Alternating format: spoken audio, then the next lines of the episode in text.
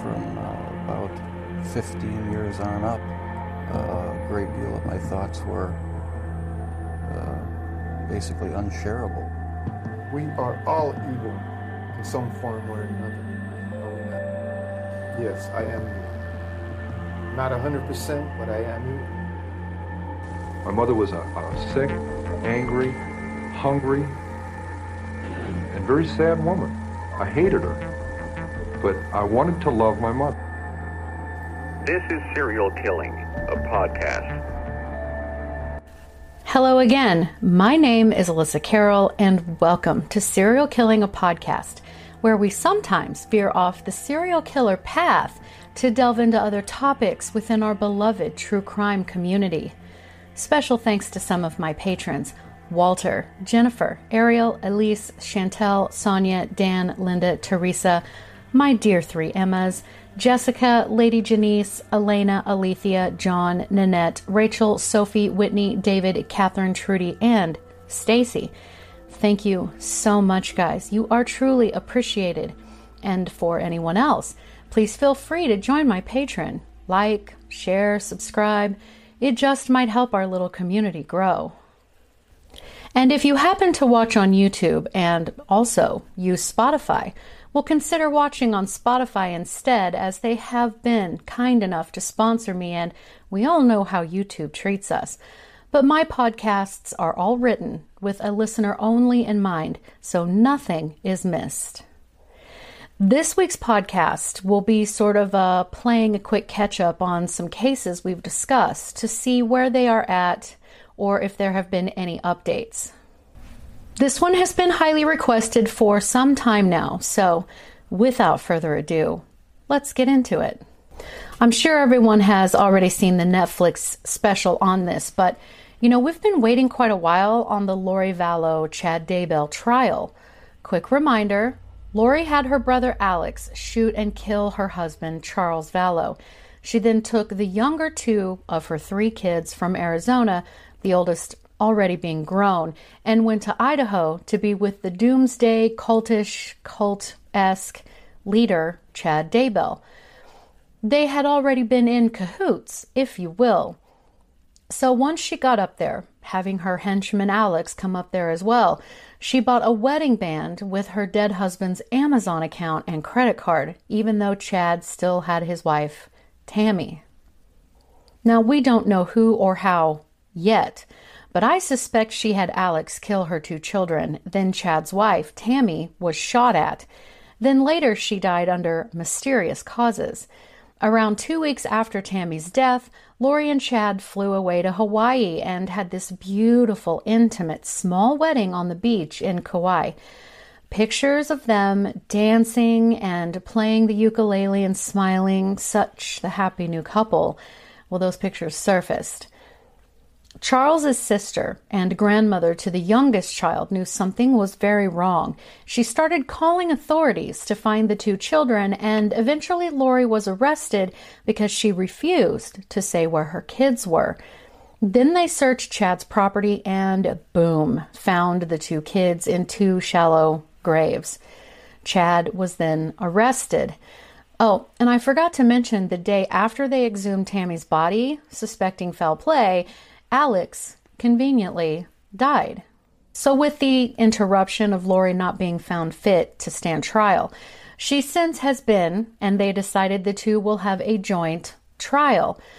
Now, the update is that, much to my utter sadness and disappointment, the judge has stated cameras will not be allowed in the courtroom, and actually, he barred video and photo coverage inside of the courtroom during the entire trial. Judge Steven Boyce said, quote, the court determines here in that continued visual coverage of this case poses a great risk to the fair administration of justice in this case and co defendant Chad Daybell's companion case, which cases are joined for trial. Therefore, continued visual coverage will no longer be permitted. The court is very concerned that continued visual coverage of this case will impede the ability of the parties to select fair and unbiased jurors. End quote. However, there is a glimmer of hope, my friends. Audio recordings will still be allowed. The couple have been charged with murder, conspiracy, and grand theft, and both have pleaded not guilty. If found guilty, they could face the death penalty. So go get your phones or open your calendar app. I'll wait. Okay, the trial is scheduled to begin on January 9th, 2023. Next, we have the Turpin siblings. If you've not listened to the podcast about this, I highly recommend you do so. I'll link it. The case is just awful. Two parents on the fringes of that quiverful movement, not too far removed from the Duggars just south of me in Arkansas, moved nearly across the country, had a bushel of children, 13 to be exact, then proceeded to neglect and abuse them in ways you cannot imagine. Wouldn't let them bathe but once a year, tied them to their own beds, starved them, whipped them, it, horrible stuff. So one daughter found the courage to get out of the house, contact the police, and all were rescued. The parents were arrested and are in jail. Justice served, right? Nope, not even close. In fact, six of the 13 kids rescued back in 2018 have filed a lawsuit against Riverside County, California, as well as the private foster care agency that was supposed to protect them, stating they, quote, suffered severe abuse and neglect for years in foster care after the rescue. These kids said they were victims of emotional, physical, and sexual abuse by a foster family they were placed with after being rescued from their parents. The kids also allege that the officials charged with overseeing their care failed to report the severe abuse and neglect after they were made aware of it. An attorney involved in the case said, quote, these children who were chained to their beds for a great majority of their life finally are free and then the county places them with ChildNet and puts them in another position where they are further abused. End quote. In fact, the officials who were charged with those children's safety kept those poor children in the foster home for three fucking years, even after the children told them point blank about the abuse. They told the officials they were being subjected to severe abuse, including being hit in the face with sandals, pulling their hair, hitting them with a belt, and hitting them in the head, being forced to eat their own vomit, being forced to eat excessively, and the father specifically sexually abusing them, all of that. The foster parents have since been arrested and charged with multiple counts of abuse and neglect, but of course, you know, they pleaded not guilty. And get this, guys, hope you're sitting down. It was determined that the minor Turpin children were placed with this foster couple who were, quote, unfit to be foster parents because they had a prior history of abusing and neglecting children who had been placed in their care, end quote. And then the further abuse information was actively withheld from the authorities. Guys, so my question is why were they still foster parents if they had a well known history of this before? It blows my mind. I am well aware that the foster care system is overwhelmed and they don't have enough families to place children. I wish, first of all, that parents would grow the fuck up and be good to their children so there wouldn't be such a need for the foster care system in the first place. And second, the vetting and checking on foster parents needs to be revamped, I think. And also, we desperately need more people to be foster parents that are good people. But I know that's easier said than done. So, moving on. The next update comes from my home state and too close for comfort to my home, if you ask me. The Cassidy Rainwater case. A quick overview, if you will. 33 year old Cassidy had a whole situation going on in her life and had kind of fallen on hard times. The short and skinny of her background is that she graduated from a school just south of Kansas City, had a child at 17 years old, the relationship didn't work out, and that child went to live with close friends. She apparently had another child at some point, and I never knew what happened with that one, but it wasn't with her, and she became homeless. She moved to Boulder, Colorado for a while, but eventually came back to central Missouri. So she ended up staying in a cabin on Moon Valley Road near Windyville, Missouri, which is just west of Lebanon, and was there during the later summer last year, 2021. Two men were living on the property. 58 year old James Phelps lived in the cabin, and 56 year old Timothy Norton, who is a truck driver, who would live in his semi on the property when he wasn't driving. Cassidy was supposedly sleeping in a loft area in the cabin. Okay, so these two men were bad news as it was criminal history, all that. So, not too long after, September of last year to be exact, she was living there.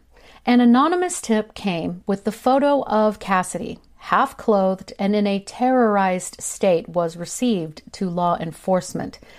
So the police went to see what's going on, and they noticed the loft area Cassidy had been staying in was stripped completely of anything she owned or would logically have there if she were staying there. When they asked James where she was, he said she had packed up and left in the middle of the night. Seven pictures of her nearly naked and being held in a cage they found in James's phone proved otherwise. They then questioned Timothy, the truck driver, about Cassidy being held in a cage on that property. Timothy eventually folded and admitted to helping James hold Cassidy down while James put a bag over her head, strangled her. Both men were arrested. Then, while they were in the county jail, the cabin burned to the ground and the fire was allegedly intentionally lit. They also discovered tripwires with homemade bombs on the property and were safely and successfully detonated. Both men were charged with murder, abandonment of a corpse, and kidnapping. They have pleaded not guilty, unsurprisingly. But what makes this case so horrible is that they found she had been dismembered. The police found parts of her flesh in a freezer with the date of July 24th written on them, and the rest of her remains scattered on a nearby property that, get this, belonged to Cassidy's grandfather. And some of the photos they found on James's phone were of Cassidy tied to a gantry crane, which is used to process deer, her evisceration and dismemberment. So while the local news won't say it, the local gossip all around me says that they had her meat in that freezer for consumption, to eat, if you will. The next court appearance isn't until January 24th, 2023, so be looking for that. Now, I've had several of you ask for updates about the Lena Chapin case. This is also a case that happened not too far from me. It's a very long story, and I'll link that podcast in the notes, but it is suspected that her own mother killed her or had her killed because Lena had begun talking about how her mother had forced her to help dispose of her stepfather's remains while she was still a minor. Lena had had a young son when she disappeared. Her mother, as far as I could find, is currently living about Oh, not quite two hours south of me, and nothing additional has been done, so no updates there so far. Moving on, I've had some people ask me about updates on the Onision situation. His name is Greg Jackson, but I think he changed his name to James. Who knows? This is another very long story, and I did a podcast about it a few years ago, but basically, he was being accused of grooming underage girls along with his wife, husband, non binary partner. She's changed it some, so I mean no offense. I just don't know where she is at this point on that. He's also been accused of neglect when it comes to his own children. Investigative journalist Chris Hansen, who used to do the series To Catch a Predator, did a whole expose on Onision, and we watched Onision basically have a complete meltdown on his YouTube channel about it. And then it just went very quiet. So, what happened after? Well, he attempted to sue a lot of people that were covering the situation. YouTube permanently banned him from ever being monetized. I believe Patreon kicked him off as well. I saw some people talk about how he had created an OnlyFans, so, well, you know, I looked, and sure enough, he does have one.